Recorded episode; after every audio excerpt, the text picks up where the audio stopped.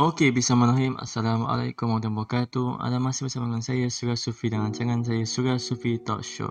Tuan-puan, hari ini kan saya nak kongsikan prinsip, iaitu buat sesuatu. Saya harap bila tuan-puan dengar podcast ni, tuan-puan sudah mula merancang untuk buat sesuatu. Dan saya berharap tuan-puan terus bertindak dengan apa yang tuan-puan rancang. Kita tuan-puan, kadang-kadang kita tidak perlu terlalu banyak membaca buku motivasi, hadir pelbagai variations of seminar. Apa sahaja yang kita rasa boleh berikan kita motivasi. Elon Musk, founder kepada SpaceX, pernah sebut, Jika, jika kamu perlukan inspirasi untuk melakukan apa yang kamu sedang lakukan, jadi lebih baik tak payahlah teruskan, dia kata. Jika kamu perlukan inspirasi untuk melakukan apa yang kamu sedang lakukan, jadi lebih baik tak payah teruskan. Nampak macam sarkastik, tapi sebenarnya apa yang dikatakannya betul juga. Tapi apa gunanya banyak motivasi tapi tidak ada sebarang tindakan? Yang kita inginkan sekarang ini adalah kita sedar kita di situasi yang bagaimana, dan kita mula untuk bertindak untuk mengubah ke arah yang kita inginkan. Hari ini saya lihat bahkan diri saya sendiri menjadi kaki seminar, kaki buku, kaki quotes-quotes yang petikkan kata-kata inspirasi, bahkan kita hafal. Tapi herannya masih tidak ada perubahan. Ini yang saya khawatirkan tuan-puan, iaitu pandai mencari motivasi yang kita rasa kita sudah capai sesuatu tapi sebenarnya tidak. Kita berjaya pergi seminar beribu, lepas habis seminar kita rasa excited, tak ambil gambar itu dan ini. Kita berjaya habiskan buku motivasi dari satu demi satu, kita rasa excited.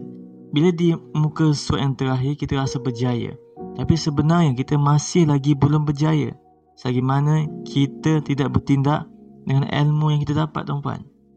Dengan ilmu yang seminar yang kita pergi, dengan ilmu dalam buku yang telah kita habis baca. Ingat, ia bukan soal sejauh mana yang kita tahu, tapi sejauh mana kita telah berbuat sesuatu. Saya ulang balik. Ia bukan soal sejauh mana yang kita tahu, tetapi sejauh mana kita telah berbuat sesuatu. Begitu juga dengan kondisi kita sekarang ini, yang selalu bertanya-tanya, bahkan mengeluh. Ya, sudah pasti. Saya sendiri pun pernah mengeluh, bahkan banyak kali tuan-puan. Ini biasa sifat manusia, kan memang berkeluh kesah. Tapi hari demi hari saya fikir, seperti kenapa hidup aku masih sama, tak berubah-ubah. Atau kita pernah rasa seperti macam ni, aku dah beramal macam-macam tapi masih tak sama, tak ada apa pun yang jadi, semua sama je. Tuan-puan, wahai diriku sendiri, sebanyak mana pun kita meminta ampun pada Tuhan, wajib iringi dengan perbuatan dan tindakan apa yang seharusnya kita lakukan. Umar, tuan-puan, Saidina Umar sendiri marah anak muda yang asyik dengan berzikir di masjid tapi tidak keluar bekerja. Nabi sallallahu alaihi wasallam sendiri menggalakkan kita untuk terus menanam pada hari itu jika ada tanaman, walaupun kita tahu kiamat akan terjadi. Maksud dekat sini adalah, lepas minta ampun, lepas berzikir dan beramal, buat sesuatu, do something. Tuhan akan bagi rasa tenang bila kita beramal. Dan gunakan perasaan yang Tuhan berikan itu untuk dijadikan semangat untuk kita bertindak. Bukan terus melayan perasaan tenang tu.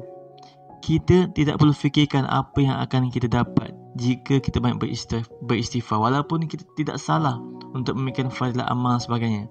Saya sangat suka, ikut, ikut tabligh lagi bagus sebenarnya. Tapi zikirlah seperti mana anda atau harus berzikir. Dan lakukanlah kerja seperti biasa. Dan lebih baik jika lebih daripada biasa. All out, grinding, one hundred twenty percent tuan-tuan berikan.